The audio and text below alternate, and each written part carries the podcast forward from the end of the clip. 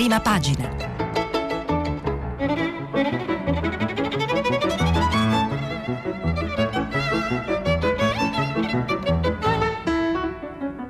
Questa settimana i giornali sono letti e commentati da Salvatore Merlo, vice direttore del quotidiano Il Foglio. Per intervenire telefonate al numero verde 800 050 333. Sms e WhatsApp anche vocali al numero 335 56 34 296. Nato a Milano nel 1982, Salvatore Merlo è cresciuto a Catania, liceo classico Galileo a Firenze, tre lauree a Siena e una parentesi universitaria in Inghilterra giornalista parlamentare dal 2007 e vice direttore del Foglio. Succede mentre dai banchi di Forza Italia sta parlando Simone Baldelli. Succede che i deputati di tutti i partiti hanno gli occhi piantati sugli smartphone, ipnotizzati da qualcosa che non è la riforma della giustizia approdata di domenica nell'aula di Montecitorio, nel primo torrido pomeriggio d'agosto e a due giorni dall'avvio del semestre bianco. Colleghi, colleghi, per favore, scampanella il presidente Roberto Fico e Baldelli, le cui parole nessuno ascolta.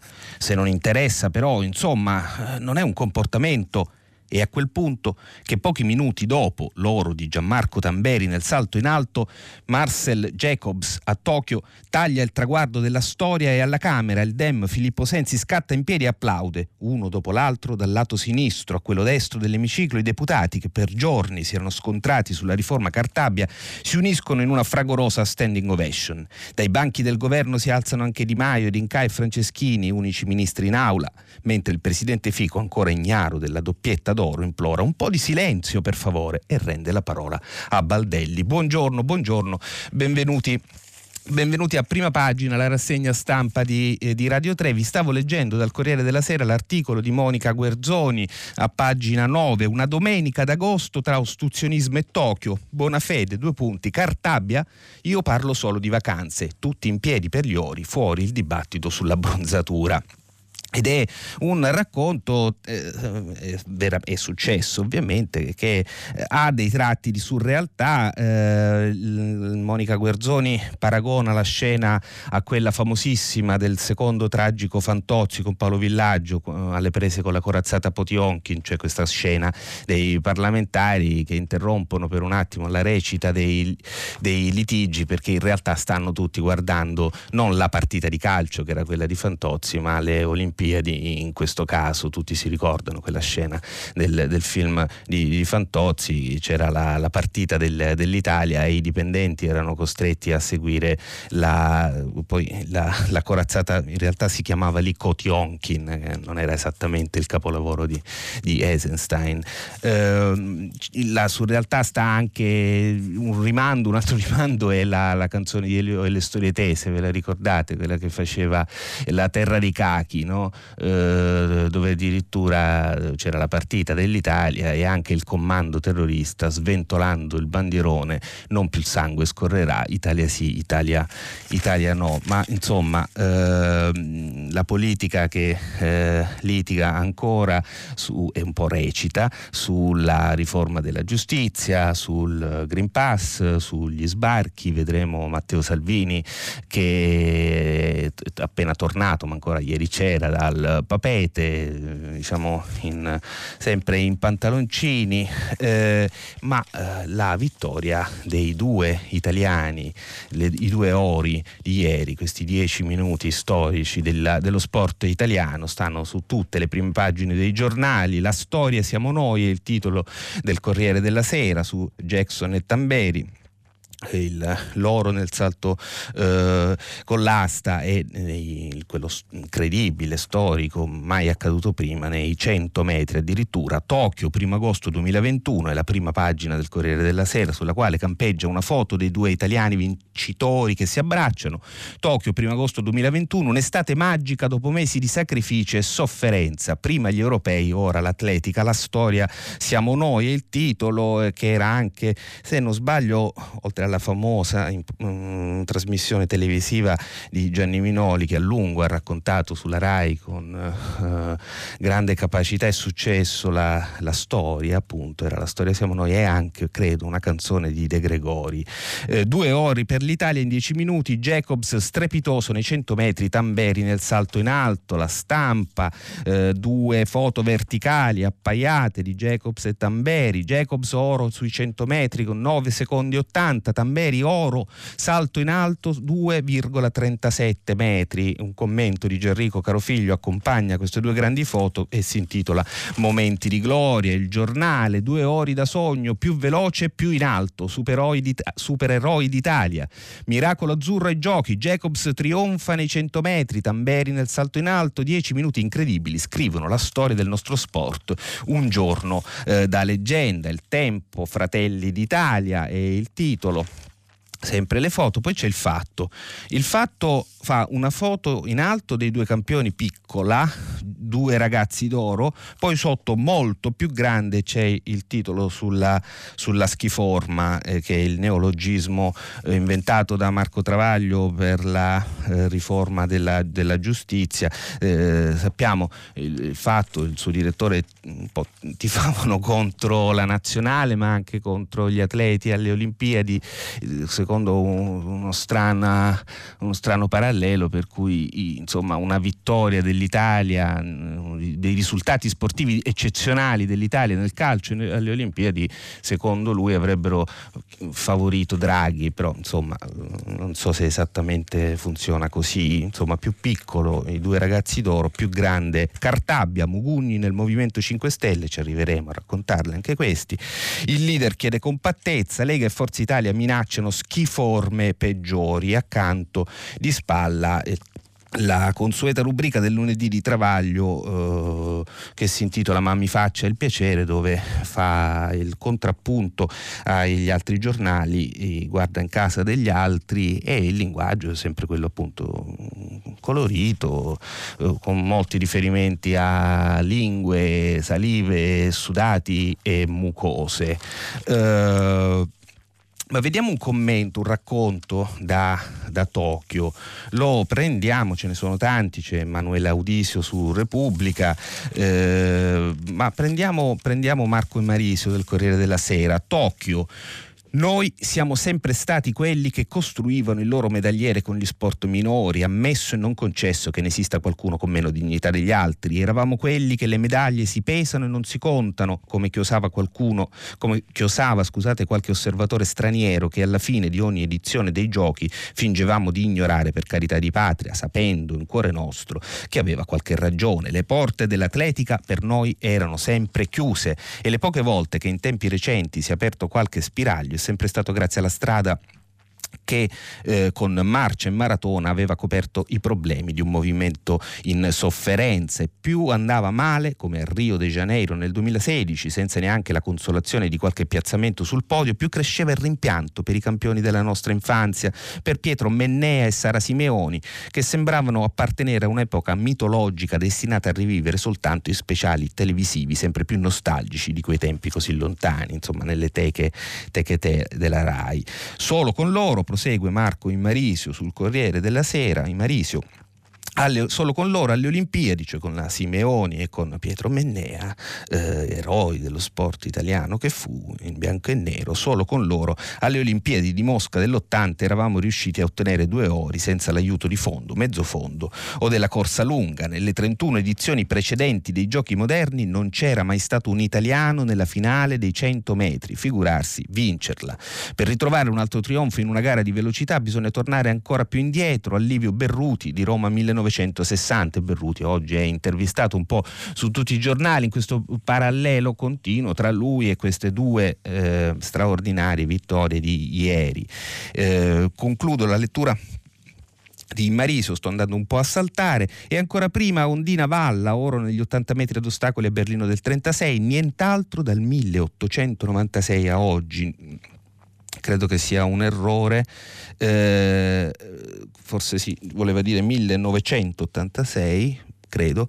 Non era una cosa da poco questa perenne attesa di momenti gloriosi che non arrivavano mai. Sarà anche frase fatta, ma l'atletica è davvero la regina degli sport perché si occupa delle attività motorie di base dell'uomo, la corsa, i salti e i lanci sono l'inizio e la fine di tutto. L'atletica è il luogo che contiene ogni altra disciplina. L'Italia atletica, questi 10 o 11 minuti da favola, anche raccontati su Repubblica da Manuela Audisio a Tokyo, Jacobs è il nuovo re dei 100 metri, Tamberi conquista vista loro nel salto in alto. Uh, quindi Tuttavia questa giornata e questo periodo eh, di festa che sono le Olimpiadi per l'Italia soprattutto, certo eh, perché il nostro paese e poi l'Italia che balza, come ci ricordano quasi tutte le grafiche del medagliere questa mattina sui giornali, balza dal sedicesimo posto al nono con questi due ori così importanti, ma dicevo in questa giornata di festa c'è una macchia, una macchia terribile e ne ha raccontato eh, anche Giulia De Luca poco fa, l'avete ascoltato su Radio Tremondo perché c'è stato un tentativo di sequestro, eh, è stato eh, tentato il sequestro di eh, Cristina Timanovskaya che è, è la eh, una, un atleta eh, che ha chiesto ieri asilo, stava per essere rapita dai servizi segreti del suo paese. C'è chi corre verso l'ambito traguardo, scrive Rosalba Castelletti su Repubblica, pagina 23. C'è chi corre verso l'ambito traguardo e chi corre via da un regime. Lo sprint della bielorussa Cristina Timanovskaya si è concluso con l'esilio. La sua medaglia, aver detto no alla repressione di Alexander Lukashenko, Lukashenko forse l'addizione più corretta, mi è stato così insegnato da eh, chi conosce bene le questioni bielorusse, sarebbe Lukashenka, però insomma, ehm, quindi no alla repressione di Alexander Lukashenka che non conosce confini né tregue olimpioniche. La 24enne oggi avrebbe dovuto correre i 200 metri femminili alle Olimpiadi di Tokyo, ma alla vigilia è stata ritirata dalle competizioni e portata con la forza in aeroporto con un biglietto per Minsk via Istanbul quel volo l'avrebbe condannata allo stesso destino di eh, Roman Protasevich, il giornalista prelevato da, da, un aereo dirottato e incarcerato. Ecco la solita questione della, della Bielorussia che è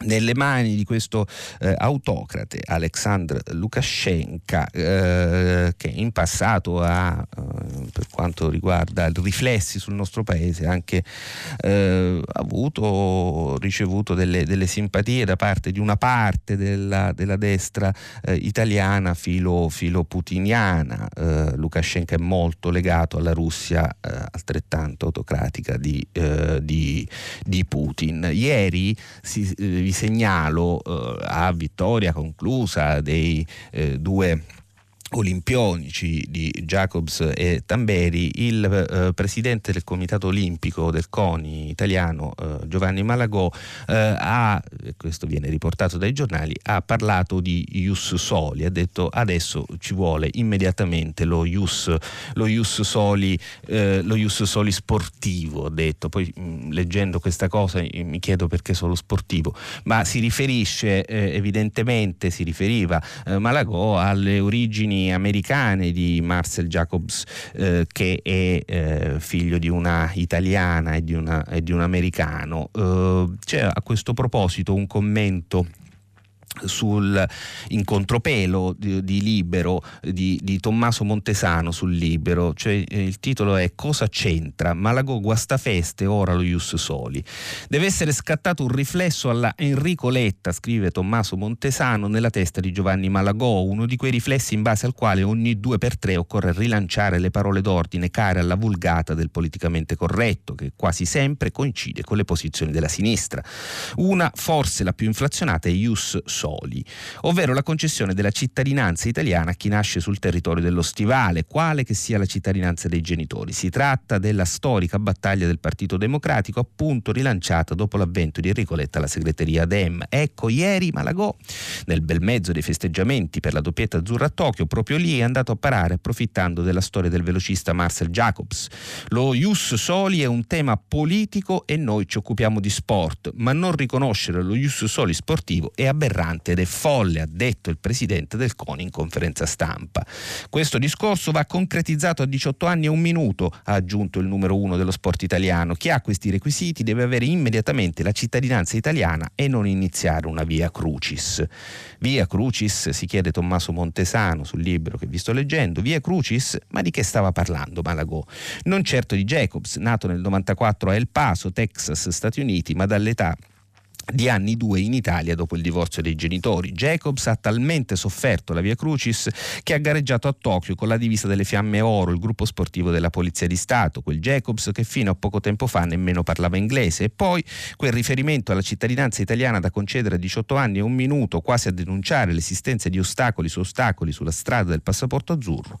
Non a caso il leader della Lega Matteo Salvini non si è lasciato scappare l'occasione di rispondere al presidente del CONI. Già oggi a 18 anni ha detto Salvini Salvini chiunque può chiedere e ottenere la cittadinanza, squadra che vince non si cambia. Gioco, partita, incontro è il commento finale di Tommaso Montesano. C'è da aggiungere una chiosa, eh, ma in effetti detto che il caso di Marcel Jacobs non si adatta precisamente a incarnare un'esigenza che pure esiste e non riguarda solo lo sport, ma riguarda uh, centinaia di persone eh, di, diciamo, nati in Italia da genitori eh, stranieri che sono del tutto italiani e forse avrebbero diritto a vederselo riconosciuto ancora prima della maggiore età eh, e questo è il grande tema. In effetti con il caso di Jacobs c'entra ben poco perché Jacobs mh, mm, è italiano, sua madre è italiana e dunque eh, se, anche senza lo ius soli che significa che si diventa italiani nascendo sul suolo sul, eh, italiano eh, è comunque un cittadino italiano dalla, dalla nascita per ius sanguinis. Eh, ma vi dicevo in apertura, vi avevo letto Monica Guerzoni dal Corriere della Sera che incrociava e raccontava questo episodio accaduto ieri alla Camera dei Deputati eh, dove eh, a un certo punto eh, tutti stanno con il cellulare in, in mano, guardano eh, gli schermi, nessuno ascolta il dibattito in aula e addirittura a un certo punto mentre questo deputato di Forza Italia Simone Baldelli sta parlando scatta un applauso pazzesco e mm, c'è chi si guarda eh, eh, intorno giorno chiedendosi cosa succede e che i deputati non stavano seguendo il dibattito. Eppure, malgrado i deputati non stessero seguendo il dibattito, però la, diciamo, la, la, recita, la tensione, la, eh, questi aspetti un po' a cui siamo piuttosto abituati di campagna elettorale permanente li spingono a fortissime polemiche fatte evidentemente non in aula dove guardano le eh, partite o le Olimpiadi, ma certamente sui giornali e soprattutto eh, sui, sui social. Di queste cose sono pieni i giornali, vado un po' velocemente, c'è sulla stampa per esempio un articolo di Alberto Mattioli che è inviato a Milano Marittima dove si è tenuta la festa della, della Lega dove Matteo Salvini va eh, al mare eh, accompagnato quindi questo articolo eh, da foto varie di Salvini con eh, la pancia di fuori eh, qualcuno l'ha chiamato vitellone padano con il moito in mano e la, la pancia di fuori. Vabbè ma eh, tramoito e ultimatum Salvini, basta sbarchi o usciamo dal governo. Il leghista dal papete, il papete è la spiaggia dove vi ricordate tutti nel 2019 si consumò la crisi di governo agostana, poi finita piuttosto male. Eh, il leghista dal papete, due navi straniere in arrivo con 800 clandestini. Se la Morgese non le ferma, per noi è un problema sostenere l'esecutivo. E quindi da un lato c'è Salvini eh, che eh, rilancia sulla questione dell'immigrazione, dall'altro ci sono i 5 Stelle, ce lo racconta eh, sempre la stampa, eh, con, in parte anche con un'intervista che Ilario Lombardo eh, stamattina ha fatto a eh, Giuseppe Conte, dove Conte si rivolge a Draghi e gli dice Draghi ascolti i 5 Stelle, il reddito di cittadinanza non si tocca, l'ex Premier dice sulla giustizia forse ci siamo fatti trovare un po' impreparati ma non ripeto ripeteremo quell'errore, continueremo ad appoggiare il governo. Oggi vediamo i frutti degli interventi pianificati durante il mio esecutivo. Vabbè, eh, eh, la sua opinione, eh, però dice, insomma, eh, da un lato c'è, dicevamo, eh, Salvini che tira Draghi sull'immigrazione rimproverando il ministro dell'interno Laborgese, dall'altro lato c'è Conte che adesso si porta avanti dopo la battaglia non ancora in effetti conclusa sulla giustizia e apre la questione del reddito di cittadinanza che è uno dei provvedimenti che il governo potrebbe in discontinuità con quello precedente voler cambiare dopo, avere, dopo essere intervenuto in parte anche sulle sul cashback e su, altre, eh, diciamo su, altri provvedimenti presi dal governo Conte 1 e Conte 2 che eh, incidevano non in maniera eh, eccezionale sulla spesa pubblica ma soprattutto non avevano un ritorno.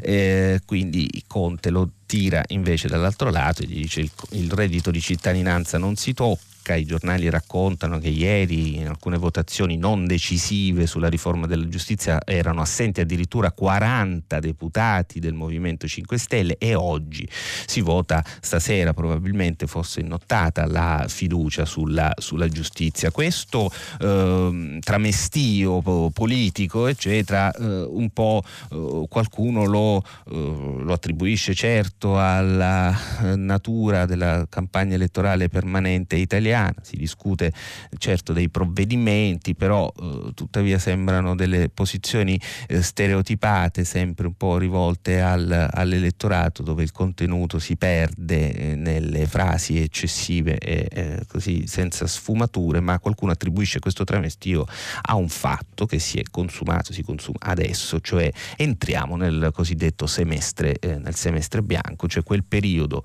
eh, che precede di sei mesi la ehm, la fine del mandato del Presidente della Repubblica ed è un momento in cui il Presidente della Repubblica non può più sciogliere il Parlamento e quindi quell'elemento eh, uni- che ha eh, sempre unificato le maggioranze e i parlamenti del, nella storia della Repubblica, eh, cioè tutti i gruppi parlamentari, i parlamentari hanno un po' paura eh, delle elezioni, di non essere rieletti, specialmente in questa legislatura che come sappiamo è l'ultima con questo numero di deputati e senatori perché è passata una riforma che taglia pesantemente pesantemente il numero dei parlamentari, venuta meno la, il timore eh, che possa essere sciolto in anticipo il Parlamento, allora eh, forse eh, tutte le, le, le, tensioni, anche quelle più superficiali e meno profonde, vengono, vengono su, tanto la minaccia di uno scioglimento non è, non è credibile, non è possibile. Lo racconta Marzio Breda sul Corriere, un piccolo colpo di Stato legale, scrive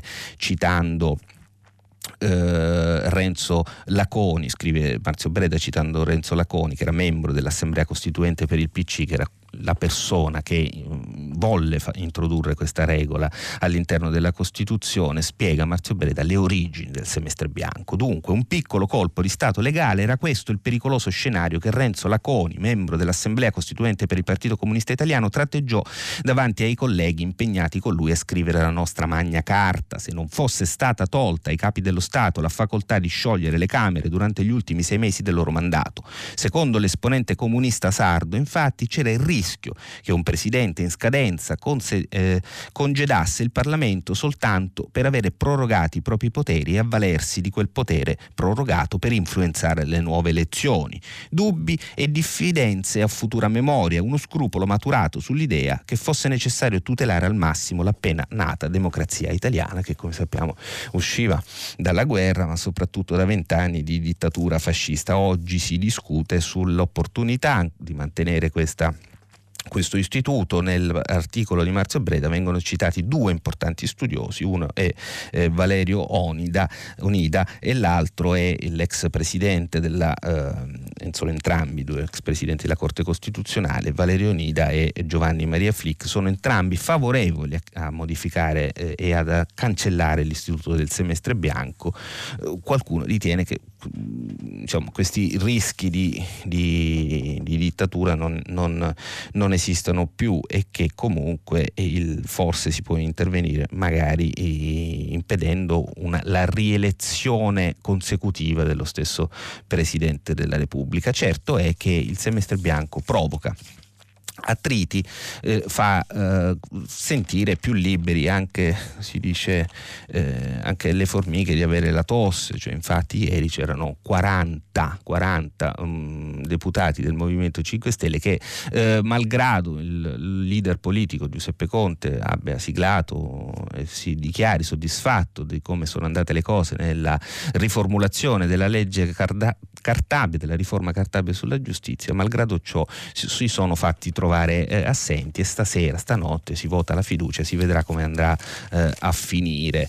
Un altro, eh, quindi, un altro, tema di tensione di questi giorni, tra i tanti, eh, si profila quasi un luglio, verrebbe da dire un luglio nero di Draghi, eh, perché fino eh, ad, a questo mese, che è vero, è iniziato con la vittoria dei mondiali, degli europei da parte dell'Italia, però noi non apparteniamo alla categoria di quelli che associano i trionfi sportivi a, a quelli politici come fa eh, Travaglio, però eh, è stato un mese difficile per Draghi in cui sempre di più le tensioni latenti tra i partiti sono esplose su una quantità di temi enormi, dai diritti civili, dalla legge Zan fino alla riforma della giustizia eh, passata tra mille difficoltà eh, in Consiglio dei Ministri e poi i vaccini e il Green Pass di cui si torna a parlare ancora oggi sui giornali con una serie di cose, di eh, informazioni. Una di queste è eh, che è pronto un nuovo decreto, ci informa Repubblica, Tommaso Ciriaco, pagina 13,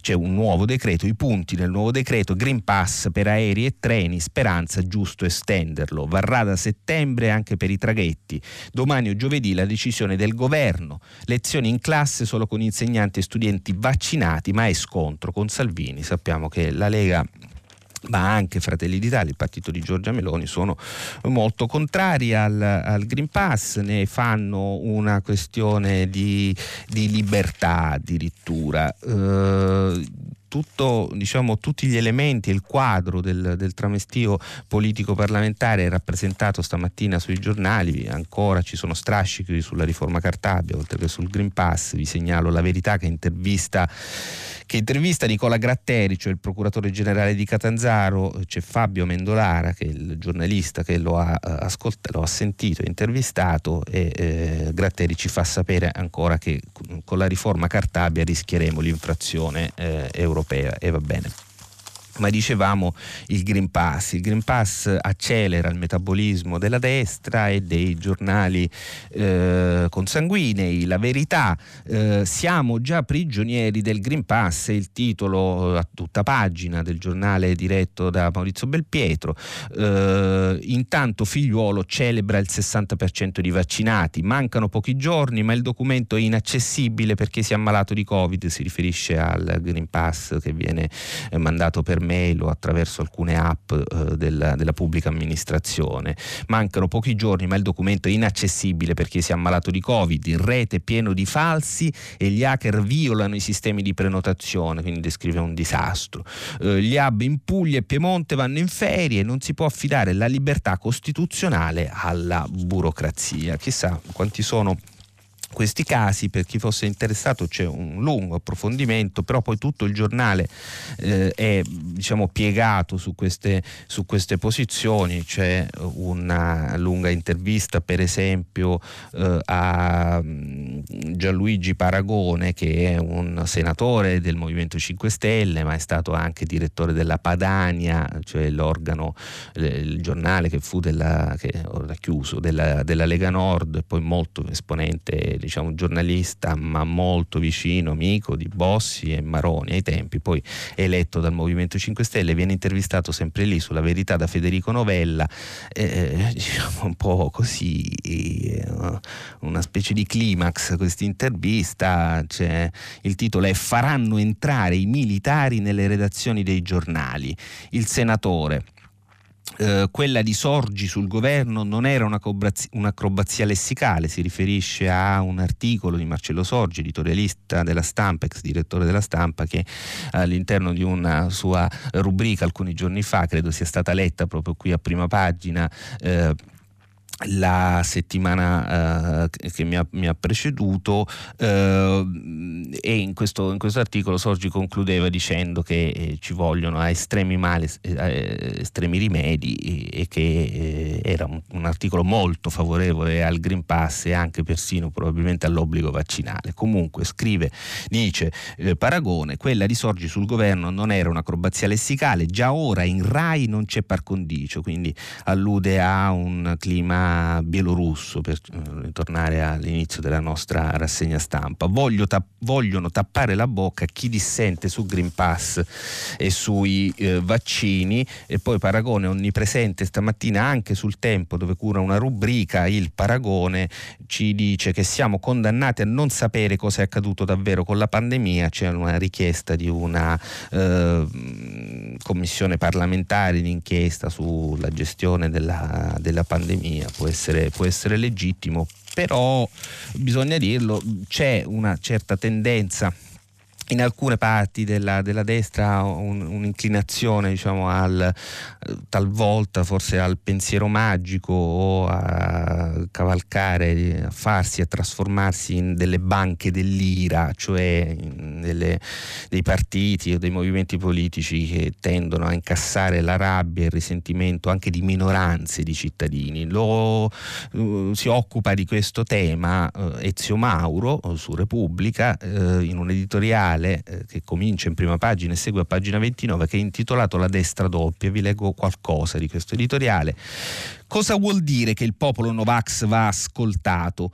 Siamo davanti a un'incognita nel mezzo dell'estate con un tasso di positività superiore al 3%, i ricoveri sotto controllo, ma alcune zone critiche come la Sicilia che registra il 9% di posti letto occupati nei reparti ospedalieri e il 5% nelle terapie intensive, i contagi che sono tornati a crescere, le previsioni di un picco a metà agosto che potranno sfiorare le 30.000 nuove infezioni al giorno.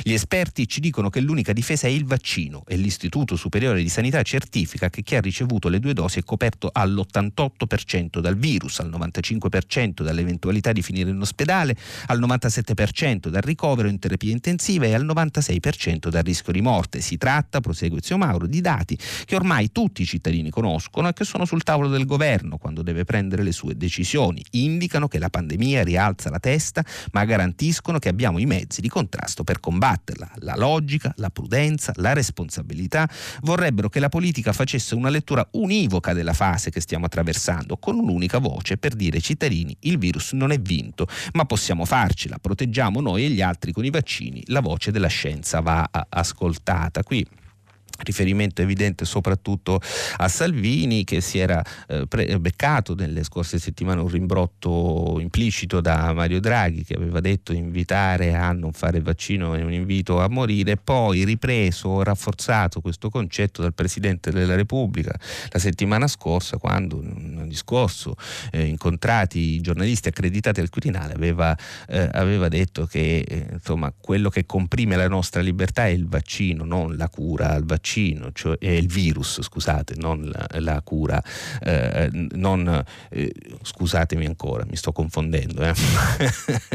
volevo dire che ciò che comprime la nostra libertà è il virus, sono gli effetti del virus, non il vaccino che lo cura, è il virus che comporta le, le chiusure a cui ci siamo purtroppo eh, siamo stati consegnati un anno fa e ce lo ricordiamo purtroppo assai bene. Salto un pezzo e concludo la lettura di Ezio Mauro. Se ascoltare la piazza Novax vuol dire chinarsi sulle paure e le incertezze perfettamente legittime, come ovvio, di una parte della popolazione per fornire le informazioni necessarie a comprendere la realtà del fenomeno vaccinale, liberandolo da tutte le leggende che lo circondano, questa è un'operazione civile in cui la politica esercita il suo ruolo di, di guida poi passa, insomma l'articolo è lungo, eh, a occuparsi del cuore vero del suo pezzo, che sono che la destra sono la Meloni, Giorgia Meloni e Matteo Salvini. La realtà, scrive Zio Mauro, è che l'estrema destra italiana, beh, estrema destra, è, sì, cioè, è la destra, poi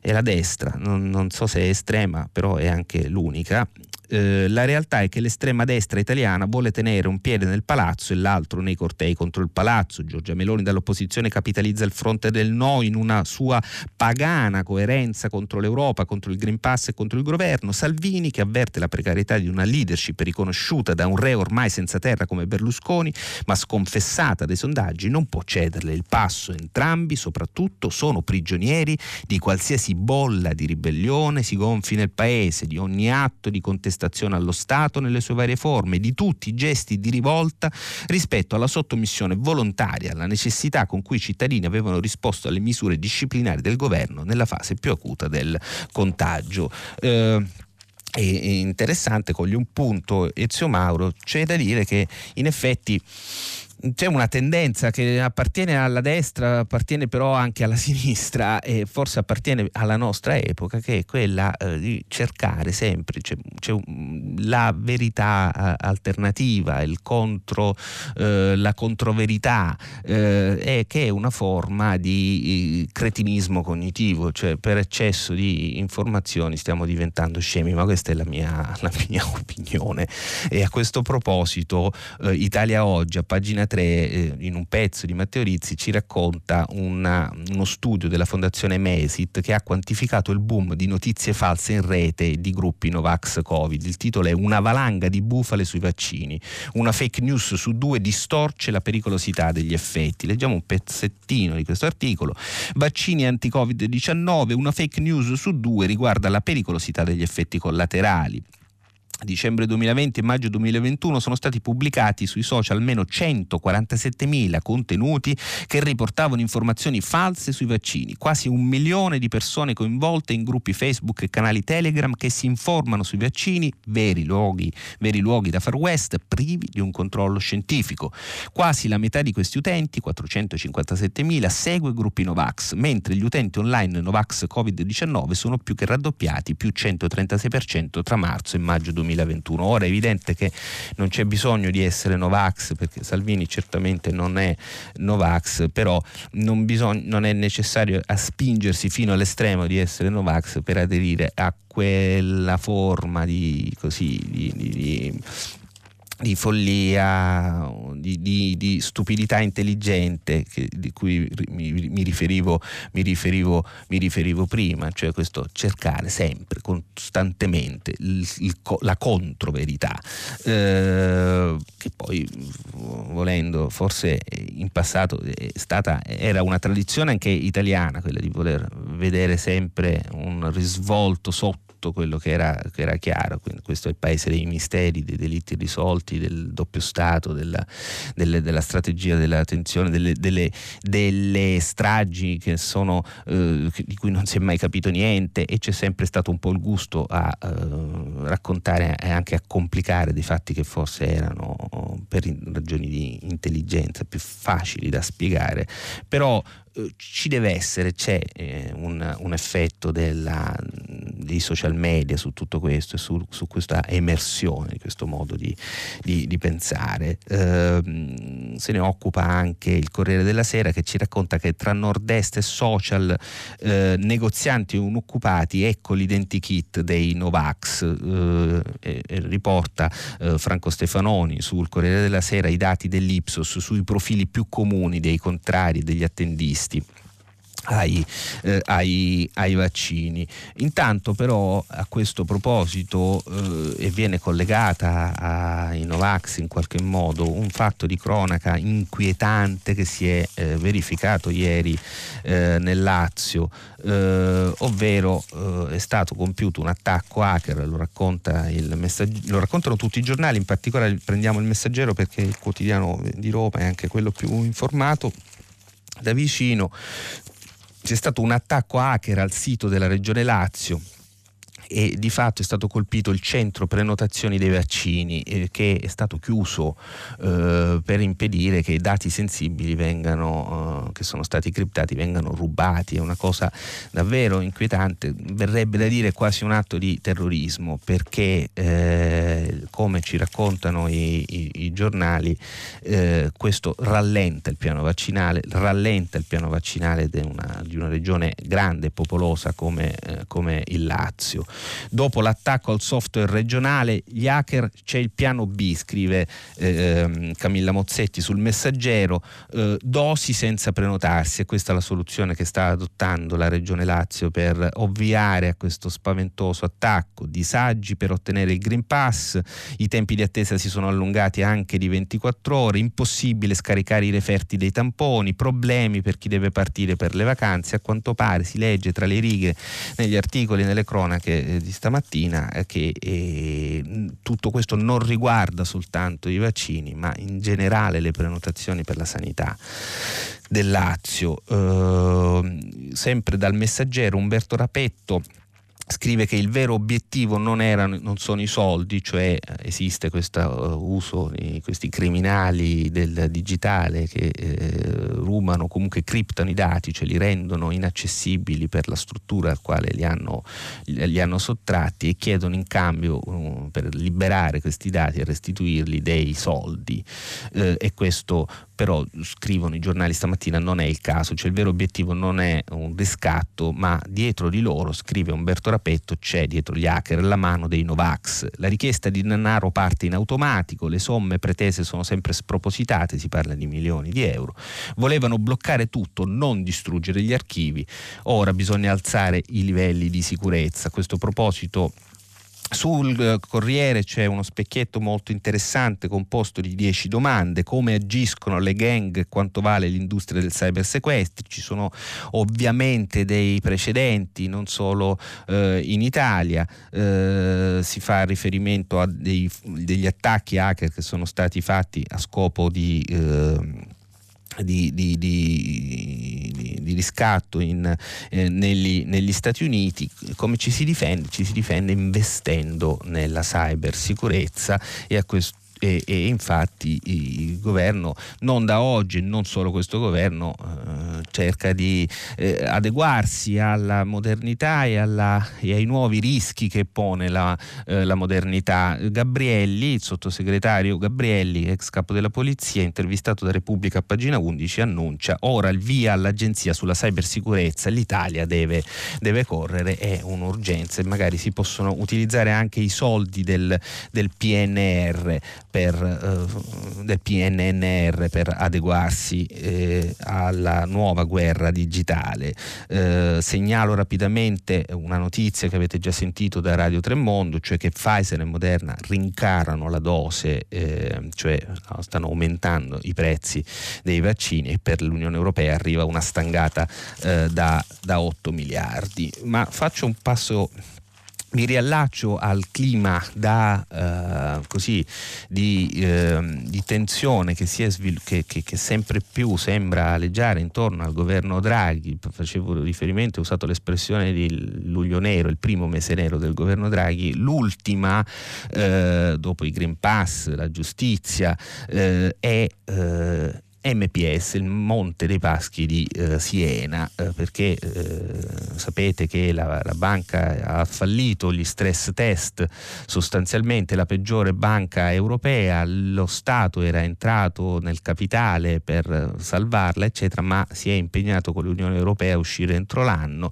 La banca va venduta dei privati, questi privati che si sono fatti avanti eh, sono Unicredit e su questa uh, possibilità di vendita si è si è sviluppata una fortissima, una violentissima contesa polemica politica perché il presidente di Unicredit è eh, è l'ex ministro uh, dell'economia uh, del, del, Partito Democratico uh, e, e, quindi la destra sostiene che questo sia alla fine, cioè è Piercarlo Padovan, e la destra sostiene che sia una specie di, di, di, di imbroglio, di, mancetta, se ne, ho, ne parlano tutti i giornali, sul Corriere della Sera c'è una lettera di Giorgia Meloni, i conflitti di interesse tra il PD e la finanza sono dannosi per le banche e i contribuenti, scrive il presidente di eh, Fratelli d'Italia. Eh, c'è un editoriale autorevole sul Corriere della Sera di Gabriele Manca, il dossier a tempo, dove il vice direttore del Corriere segnala che eh,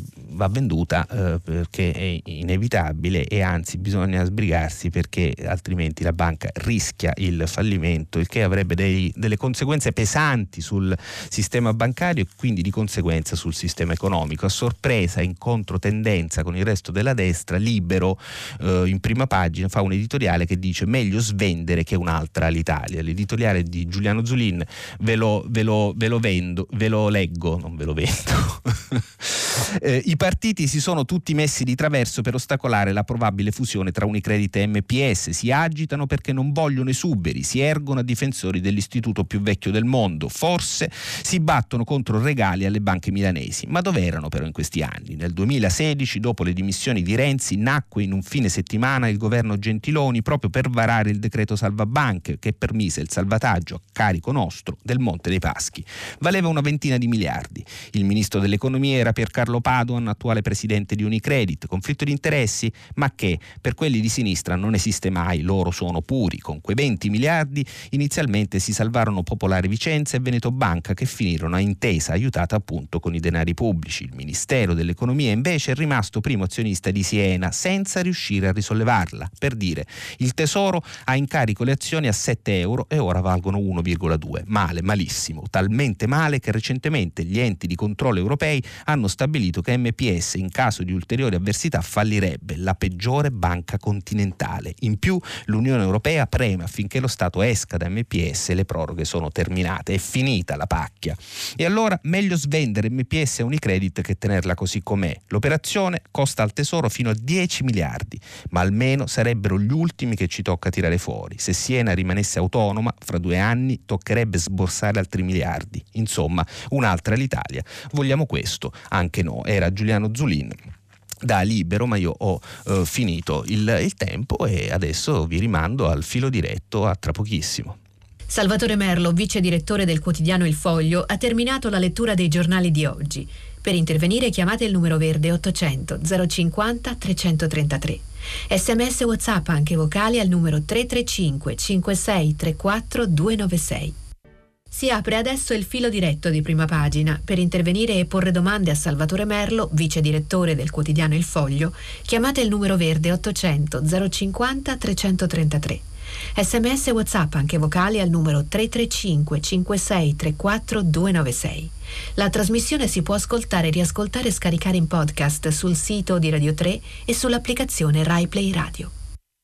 Eccoci, eccoci al filo diretto. Avevo concluso la rassegna stampa leggendovi di, della storia di MPS con un editoriale di Giuliano Zulin sul Libero in prima pagina che era in controtendenza rispetto alla posizione dominante della, della destra che eh, diciamo, accusa il PD di conflitto di interessi ma qui diceva di fatto eh, va venduta questa banca perché ci costa 10 miliardi l'anno eh, non vogliamo una nuova all'Italia bene cominciamo eh, pronto eh, pronto, buongiorno signor Merlo. Prego. Sono Mauro, sono Mauro eh, chiamo dalla provincia di Monza buongiorno, e Brianza. Eh, bentornato a prima pagina. Grazie. Eh, senta, io eh, stavo facendo eh, questa riflessione stamattina, che è la seguente. Ieri, primo agosto 2021, gli italiani hanno scoperto l'atletica leggera. Verrebbe da dire meglio tardi che mai. Mm ok? Eh, e quindi mh, vorrei invitare i miei concittadini ad una riflessione, cioè un paese dove, eh, dove vige un'unica monocultura sportiva. Lei fa eh, sport, Mauro? È un uomo di sport? Io non faccio sport a livello, diciamo, agonistico, ma faccio sport per mantenermi in salute. Ecco. Eh, ma eh, anche semplicemente da, diciamo, da, da, spettatore e comunque da cittadino comune, la riflessione è questa. In un paese dove vige un'unica monocultura sportiva, eh, eh, siamo in presenza di un paese culturalmente più povero. Quella calcistica, lei dice soprattutto. Quella calcistica e al massimo quella automobilistica dei motori. Sì. Queste due cose. Beh, ma si tratta vorrei eh, focalizzare l'attenzione su questa parola cultura, perché si, lo sport è cultura, perché trasmette val- valori umani eh, e sociali che sono fondamentali per, per una società civile avanzata. Ecco, allora, Ecco, c'è, c'è persino fino, l'antica eh, certo. saggezza certo. latina, ora scado nella banalità più vieta, ma mens sana in corpore sano. Ecco, eh. ecco. E, ecco, ecco. Grazie Mauro. Io ricordo nell'atletica eh, eh, Fiona May, che certamente era eh, nata negli Stati Uniti, ma è di fatto italianissima, un'amante della campionessa di salto in lungo, un'amante dell'Italia, è sposata con il suo allenatore italiano e ha una, una figlia che è a sua volta una campionessa del salto in lungo.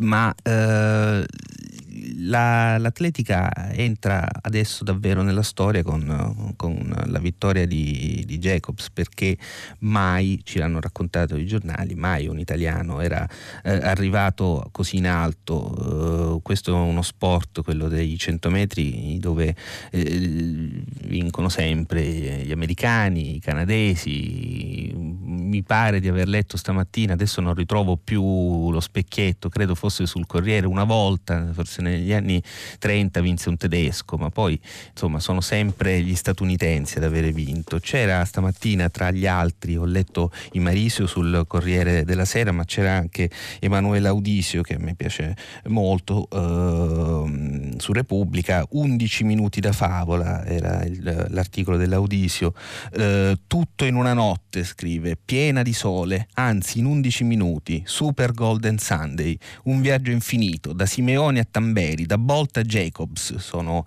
eh, Simeoni è la campionessa no? che è stata citata, l'abbiamo citata in, in, eh, in rassegna stampa da Sime- la campionessa del salto in, in, alto, in salto con l'asta, da Simeone a Tamberi, da Bolt, da Usain Bolt, il grande campione eh, giamaicano, a Jacobs per sorpassare il mondo. Due Italian Boys, due corpi che si abbracciano e si chiedono ma cosa abbiamo fatto? Due campioni olimpici che stravolgono la storia, anzi la ribaltano e con un secondo tricolore difficile da trovare perché vai tu a pensare che due azzurri nello stesso giorno, nello stesso stadio e quasi alla stessa ora producano così alta intensità. E questo era, eh, era l'attacco, il comincio dell'articolo di eh, Emanuela Audisio sul trionfo ieri, questo pomeriggio incredibile di vittoria nell'atletica dell'Italia. Eh, pronto? Pronto, io, io, sono Tony da Bologna e sto aspettando che parta la manifestazione per ricordare il quantunesimo anniversario della strage allora, io, c'è un po' di traffico e per quanto mi, mi imboschi qui in un palazzo è impossibile. E, ehm, e dunque io faccio parte della, di una staffetta di, che da 40 anni, perché si è partita nell'81 dal Brennero fino a Bologna, veramente è partita da un paesino della Val d'Adige, a Davio, e man mano si è spostata poi a Rovereto, Trento, poi a Bolzano, Brezzanone e fino al Brennero, accidenti questi autobus. E, e per fare cosa? Per dire che vogliamo la verità sulla strage di Bologna, per, per, per, quanto riguarda i valori che ha parlato l'amico prima, no?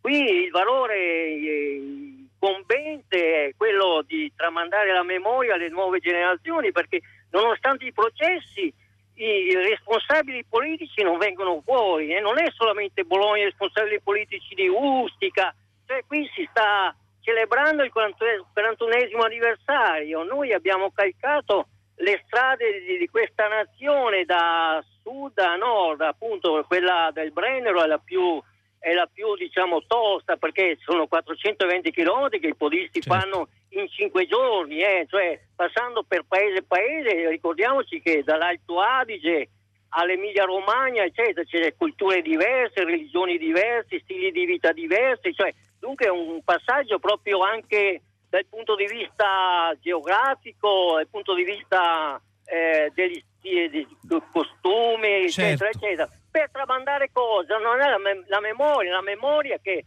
fa fatica a passare da generazione in generazione, certo. cioè, e anche questo è sport, è uno sport che vitalizza soprattutto l'animo umano che eh, attraverso poi il ricordo che è il Grazie, dolore Tony. delle vittime Abbiamo... il dolore delle vittime ecco, no, volevo solamente dare questa testimonianza perché è importante, a 41 anni, certo. cioè la gente che non era ancora nata non sa quello che è accaduto, una strage come quella di Bologna Grazie, è importante che si ricordi. Ecco. È, stato, è, è, stato, molto opportuno l'intervento di Toni perché eh, lo ricordiamo tutti, era 1980, una mattina eh, del 2 agosto, cioè oggi, eh, 30 anni fa, eh, alla stazione ferroviaria di Bologna eh, si è consumato forse il più grave atto eh, terroristico avvenuto nel nostro paese nel secondo eh, dopoguerra ed è stato un momento mh, mm, anche dal punto di vista delle cesure storiche importante, eh, decisivo, perché ha eh, segnato eh, l'ultimo atto, il più sanguinoso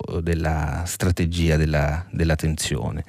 Eh, su diciamo, i risultati eh, su, su, Bologna si è scritto moltissimo, eh, si è fatta letteratura, si è fatta la storia, ma si è fatta letteratura molta letteratura. Eh, facevo prima riferimento di una rassegna stampa, parlavo di, del paese delle, delle controverità, eh, delle verità eh, alternative. Eh, la strage di Bologna, come ehm, molti altri casi in quel periodo, eh, è stata oggetto di depistaggi di, e anche di narrazioni commerciali, cioè si, si sono fatti c'è anche chi ha costruito delle, delle, delle carriere su, anche sull'invenzione di cose che non esistevano. Eh, c'è una tendenza italiana a queste cose. Pensate, eh, mi ricordo, e ciclicamente succede ogni anniversario della morte di Pasolini che i quotidiani si, chiedano, si chiedano eh, chi, chi, ha ucciso veramente Pasolini. Eh, successe, mi ricordo, quando morì il, eh, il, reo confesso dell'omicidio di Pasolini, che era eh, Pino Pelosi. Eh, si chiedevano quali trame, quali segreti Pelosi si fosse portato eh, dietro eh, la tomba. Pensate poi alla teoria del grande vecchio dopo il rapimento di di Aldo Moro, anche lì si ci si chiedeva com'è possibile che dei trentenni, cioè i brigatisti, eh, avessero concepito un'azione eh, così, così, perfetta. Quindi ci doveva essere un cervello dietro ancora più avveduto. E ancora il mostro di Firenze eh, che una, ha avuto diciamo, una lunga vicenda giudiziaria che portò alla condanna di Pietro Pacciani, eppure eh, ancora oggi ci si chiede chi sono i veri mandanti delle stragi di mafia eh, e lo stesso vale per il delitto dell'olgiata. Eh, ecco, diciamo che mm, per citare Umberto Eco eh, il mistero è tanto più potente e tanto più seducente in quanto eh, è vuoto. Cioè esiste in Italia un vasto e stupefacente fotoromanzo che alcuni chiamano verità eh, ed esiste una tendenza alla forsennata ricerca di una verità più vera del vero che poi però fatalmente alla fine sempre eh, sottende fatti che si dimostrano eh, per logica euclidea, eh, ma è un discorso, un discorso complicato forse. Pronto? Buongiorno. Buongiorno, con chi parlo? Eh, mi chiamo Roberto, chiamo da Roma. Prego Roberto. Sì, eh, mi riferisco alla purtroppo annosa questione dei roghi nei parchi e negli spazi verdi. E volevo chiederle cosa ne pensa riguardo l'introduzione di misure d'urgenza e l'ascoltatore me ne, me ne sono venute in mente un paio. Cioè? Eh, la prima è ad esempio forse un po' banale, ma favorire in ogni modo la frequentazione da parte di diverse tipologie d'utenza degli spazi verdi. Mm. Ad esempio mi vengono in mente i runner eh, mh, dotando ogni punto di spazi verdi con, attrezzi e, e costruendo delle piste per, per, eh, per la corsa a impatto zero. Eh, oppure visite guidate, oppure bikers con la realizzazione di sentieri, ci sono anche dei programmi europei, dei fondi cioè, europei. Dice la, la, cultura. Sì, ma favorire proprio l'occupazione da parte de, dei cittadini, sì, in modo da scoraggiare i malintenzionati dicendo c'è troppa gente, non, non si può fare e quindi Capisco. non posso coprire. Questa è una. E la seconda è conseguire, ehm, introdurre eh, il concetto di impiego stagionale, la possibilità di svolgere un impiego stagionale anche ad esempio nel corpo forestale dei carabinieri in questo periodo estivo dove appunto si concentra l'insorgenza di questi fenomeni e magari anche eh, premiando, incentivando l'uscita dal reddito di cittadinanza, eh, convertendo l'uscita, non dico rendendola obbligatoria che forse sarebbe esagerato, ma convertendo l'uscita in punteggio per eventuali concorsi, cioè esci, esci per 4 mesi, 5 mesi dal reddito di cittadinanza, ti riconosco due punti se un domani intendessi fare un concorso. Grazie Poi, Roberto. Prego. Eh, il, il tema del e a tutti ci vengono in mente tutte le cose utili che potrebbero fare i percettori del debito, del, del um, reddito di, di, cittadinanza, che certamente, eh, come sappiamo, non fanno molto e si spera che i famosi navigator gli trovino il lavoro. Ma Roberto eh, ci ha portato, eh, e lo ringrazio della telefonata, su un argomento importante di cui oggi i giornali ovviamente si occupavano perché è andata eh, in, a pescare, è andata in fiamme la la pineta di D'Annunzio, eh, lo raccontano tutti i quotidiani, leggo dal Corriere della Sera un um, reportage di Alessio Ribaudo, fuga dalle spiagge, rogo a scuola, Pescara, 30 intossicati e centinaia di evacuati, il sindaco e il cuore della città, piango a guardarlo e poi ancora il giornale, l'estate dei roghi, da Pescara alla Sicilia, l'Italia assediata dai roghi, Draghi manda rinforzi, appello di Musumeci, Musumeci è il presidente della regione Sicilia, poi arriva la protezione civile, devastata anche la pineta, eh, la pineta d'Annunziana. Roberto diceva l'impiego degli stagionali nella guardia forestale Ora, per esempio, qui il giornale ci fa, faceva riferimento alla Sicilia e la Sicilia, eh, come sappiamo, ha ben 20.000 eh, lavoratori forestali stagionali, 20.000, pensate un po', e va a fuoco, quindi probabilmente non è questa la, la soluzione.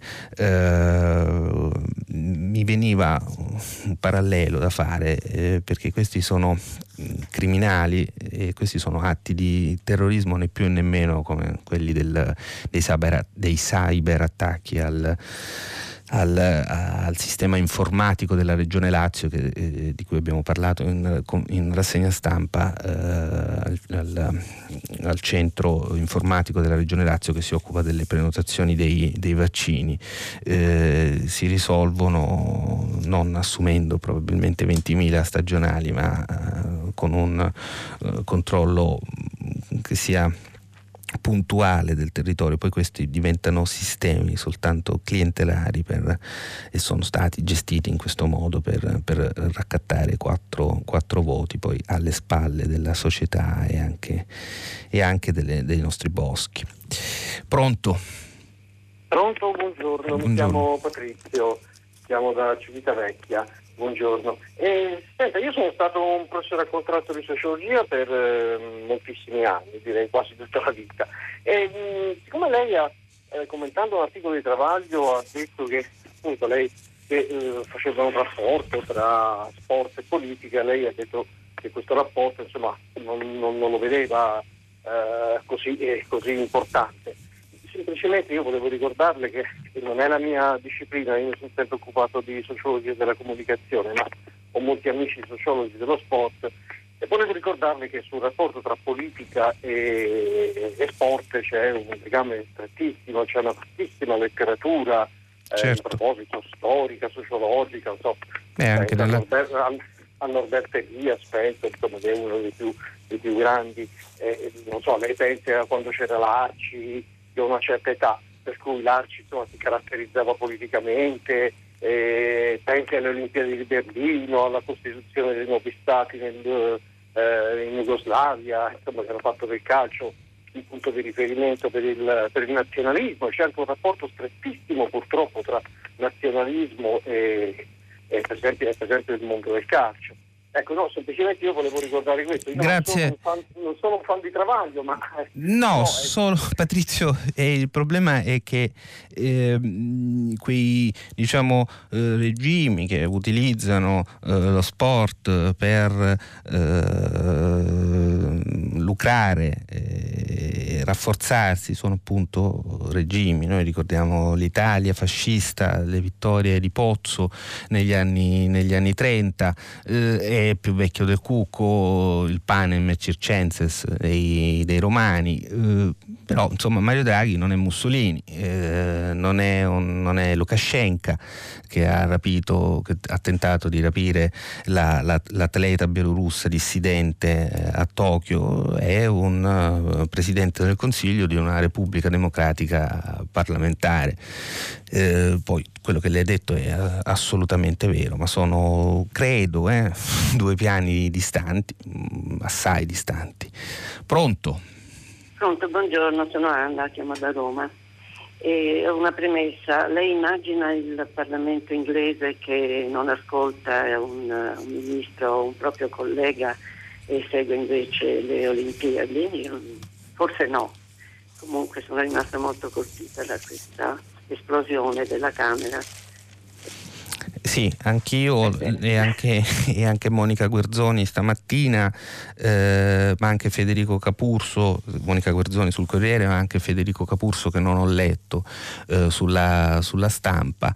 Eh, qui la mia idea è che Ora, il, in, queste, in, queste, settimane eh, il Parlamento e tutto il dibattito pubblico è molto infiammato su argomenti eh, di grande presa retorica, il Green Pass eh, che viola la libertà delle persone, comprime i diritti civili, il, eh, prima ancora c'è stato il, il DDL ZAN, adesso molto rapidamente dimenticato, no? cioè, per un breve periodo, diciamo per 14 giorni è stata la battaglia madre della, della sinistra, del Partito Democratico e, e, con il fuoco contrario della destra, eccetera. Poi tutto è stato rimandato a settembre, questo grande dibattito eh, così violento, così forte si è, si è spento. Poi c'è stata la questione delle pistole, dopo Voghera, vi ricordate?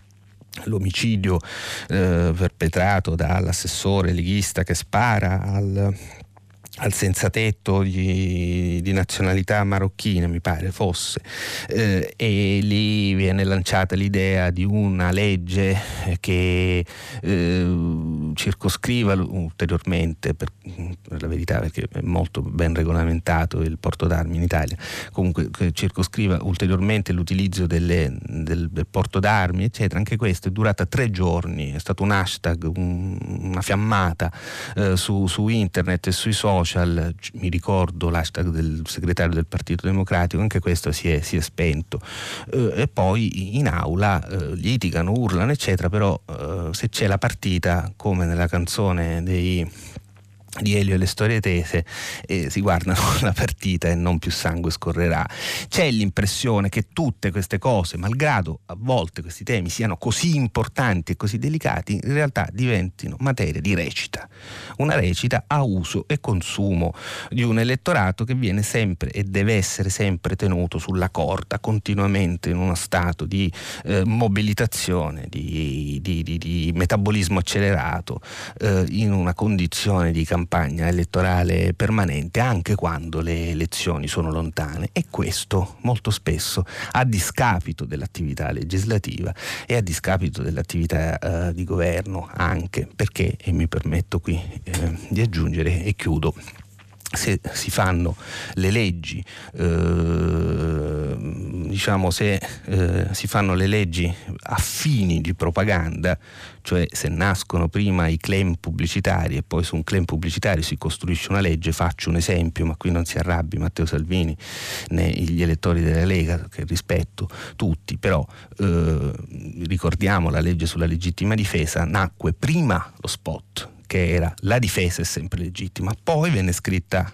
la legge, quella legge che eh, basta chiedere a qualsiasi avvocato o magistrato d'Italia non serve di fatto a niente, cioè non ha cambiato nulla, Però in quel momento gli italiani erano spaventati, si doveva inventare qualcosa. Ora però se si lavora così, se si piega questo alle esigenze della propaganda commerciale o politica, anche l'attività legislativa, è evidente che l'attività legislativa soccombe, si fanno leggi scritte molto male con i piedi che non risolvono i problemi che si vorrebbero risolvere, che talvolta al contrario li complicano ulteriormente e forse prima ho criticato Salvini e la Lega, forse questo vale anche per la fretta con la quale a un certo punto è stato imbracciato il DDL Zan e guarda caso non eh, non a caso, molto rapidamente poi eh, abbandonato. Anche questa cosa è significativa. Sono fiammate, se ne parla per una settimana, sembra la cosa più importante del mondo, poi muore, finisce. Chi ne parla più?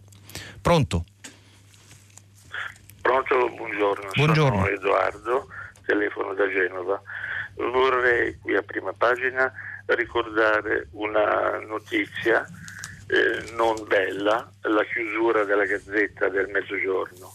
Eh, quindi abbiamo perso un altro giornale di carta stampata, il vuoto verrà riempito da internet e dai grandi gruppi editoriali.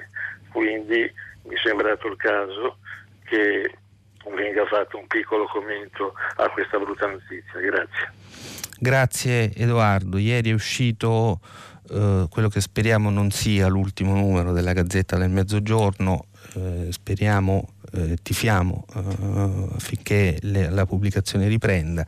È uscita l'ultima, questa prima pagina mh, mm, bianca con al centro un grosso arrivederci e un breve commento eh, del, del, direttore. Eh, finisce forse una storia importante eh, di giornalismo eh, meridionale va ricordato eh, quali sono le origini di questa, di questa crisi.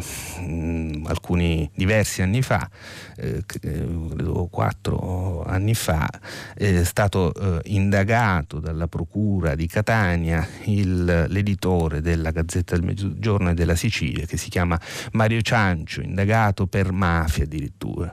Eh, gli sono stati sequestrati i beni che sono finiti nella amministrazione amministrazione eh, commissariale ed è successo che eh, queste, questi due giornali sono entrati in crisi, soprattutto la Gazzetta del Mezzogiorno e oggi eh, che questa inchiesta per mafia non ha portato diciamo, ai risultati sperati dagli inquirenti, assistiamo alla uh, fine, speriamo non definitiva, di un giornale storico per, per, la Puglia e non solo per la Puglia, per la Basilicata e per il sud d'Italia.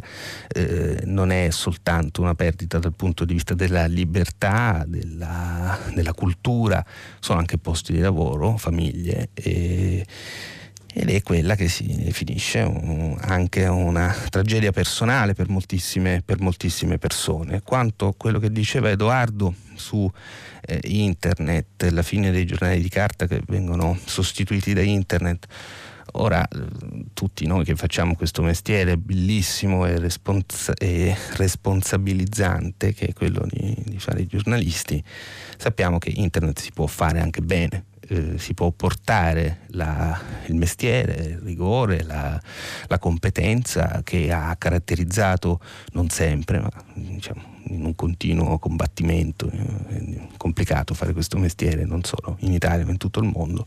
Eh, la si può anche portare sul web, tutte queste caratteristiche. È un po' forse successo negli ultimi anni, ma qui poi mi dilungherei, diventa un discorso complicato, che la rapidità, il pressapochismo di internet ha un po' contagiato la carta e la, la, la, diciamo, la tradizionale, eh, tradizionale, rigore della carta non sempre ha invece diciamo, inoculato sua, il suo virus positivo eh, sul, sul, web, ma qui appunto forse eh, sto, la, sto facendo, la sto facendo lunga.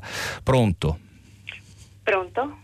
Eccomi, con chi parlo? Eh, eh, salve, sono Concetta da Roma. Buongiorno. Buongiorno Concetta. Eh, allora, io sono rimasta molto contenta della medaglia d'oro, delle medaglie d'oro italiane e volevo proporre una medaglia d'oro al valor civile al gruppo Terapie Domiciliari Covid-19 che da 16 mesi cura gratuitamente in telemedicina più di 60.000 pazienti a casa, nessuno ospedalizzato, nessun morto, tutti guariti anche con patologie gravi. Perché? non se ne parla. Questo gruppo favoloso lavora solo volontariamente ed è attivo su Facebook eh, per tutti quelli che ne hanno necessità. Concetta, lei è un, è, fa parte, è un medico oppure è entrata no, in contatto? Non sono un medico ma sono entrata in contatto con loro, mm. ho seguito tantissimi video delle dirette eccetera. Sono, alcuni li conosco, eh, nel senso ho scoperto su Facebook di conoscere alcuni di questi medici ehm, sono, eh, dovrebbero essere veramente la, il fiore all'occhiello della, dell'Italia, come lo era De Donno. E qui vorrei fare un, un secondo di silenzio perché abbiamo perso una persona che aveva in, trovato la cura, aveva trovato la cura ed era riconosciuto. E L'abbiamo perso perché è stato ostracizzato. So. Eh, sì, perché praticamente quelle che stanno adesso arrivando con le monoclonali sono le eh, copie diciamo, sintetiche degli anticorpi che lui prelevava dal plasma dei guariti a 80 euro, non 1000 euro. Comunque, eh, questo... Grazie Concetta, la, la, diciamo, i protocolli eh, per le cure eh, sono delle cose complicate, vengono sottoposti a, diciamo, rigore, al controllo del, del, metodo scientifico, ci vogliono anni per sapere eh, se una cosa eh, funziona veramente quanto. Eh, della storia a cui Concetta faceva riferimento, che è il suicidio del dottor De Donno, quella è una storia veramente eh, tragica che forse racconta però un po' l'Italia, eh, il nostro paese in questo, in, questo, in questo momento storico. De Donno, che era eh, a Mantova eh, primario di pneumologia e nel momento diciamo, più acuto della crisi sanitaria eh, comincia, introduce questa, questa, cura sperimentale delle monoclonali di cui parlava eh, Concetta, a un certo punto diventa un personaggio pubblico, eh, viene risucchiato dalla nostra televisione, dal sistema dell'informazione e dalla politica di fatto. Uh, un mondo che chi in pratica diciamo, ha tutti gli strumenti per uh, difendersi uh, e anche per capirne gli aspetti di falsità o così da prendere più alla leggera, di recita. Il dottor De Donno diventa il beniamino eh, di Salvini, il beniamino di una certa idea uh, di queste cure e del, e del, virus, credo suo malgrado uh, in parte contestualmente in un clima, quello italiano, in cui si tende sempre a eh, non vedere mai le sfumature, ma una contrapposizione quasi da tifosi, da partigiani, violentissima, diventando il beniamino di quella parte, diventa odiato da quell'altra parte eh, e si diventa oggetto anche di diffamazione. Eh, oggettivamente oggetto di diffamazione dicevo che questa è una, e, e si è suicidato. Uh, si è suicidato dopo aver lasciato volontariamente il suo posto da primario di pneumologia ed è andato a fare il medico di base, cercando forse quella tranquillità che aveva, che aveva perduto, risucchiato da questo, da, questo, da questo, mm, schema mostruoso. Dicevo che è una storia, forse, mi permetto di dire, eh, da cui si dovrebbe un apologo da cui si dovrebbero trarre forse anche degli, delle cose da non ripetere o comunque che parla molto del nostro paese, del nostro modo di discutere, di dibattere, del nostro dibattito pubblico, del nostro dibattito politico.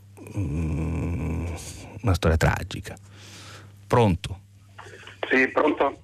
Pronto, sì, buongiorno. Buongiorno, buongiorno a lei. Con chi parlo?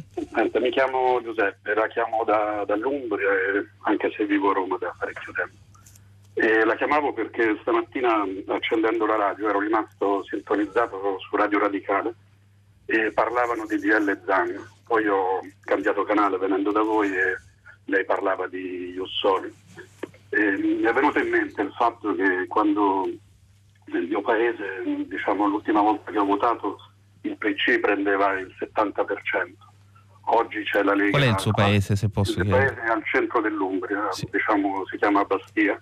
Bastia, Bastia famosissimo, certo. E, praticamente quando ero bambino, diciamo, gli anziani almeno una volta nella vita come i musulmani andavano in pellegrinaggio a Mosca a vedere Lenin e quindi sono cresciuto pensando che tutto il mondo fosse comunista, i miei vicini di casa avevano una Moscovitz, quindi solo, penso solo da noi c'era.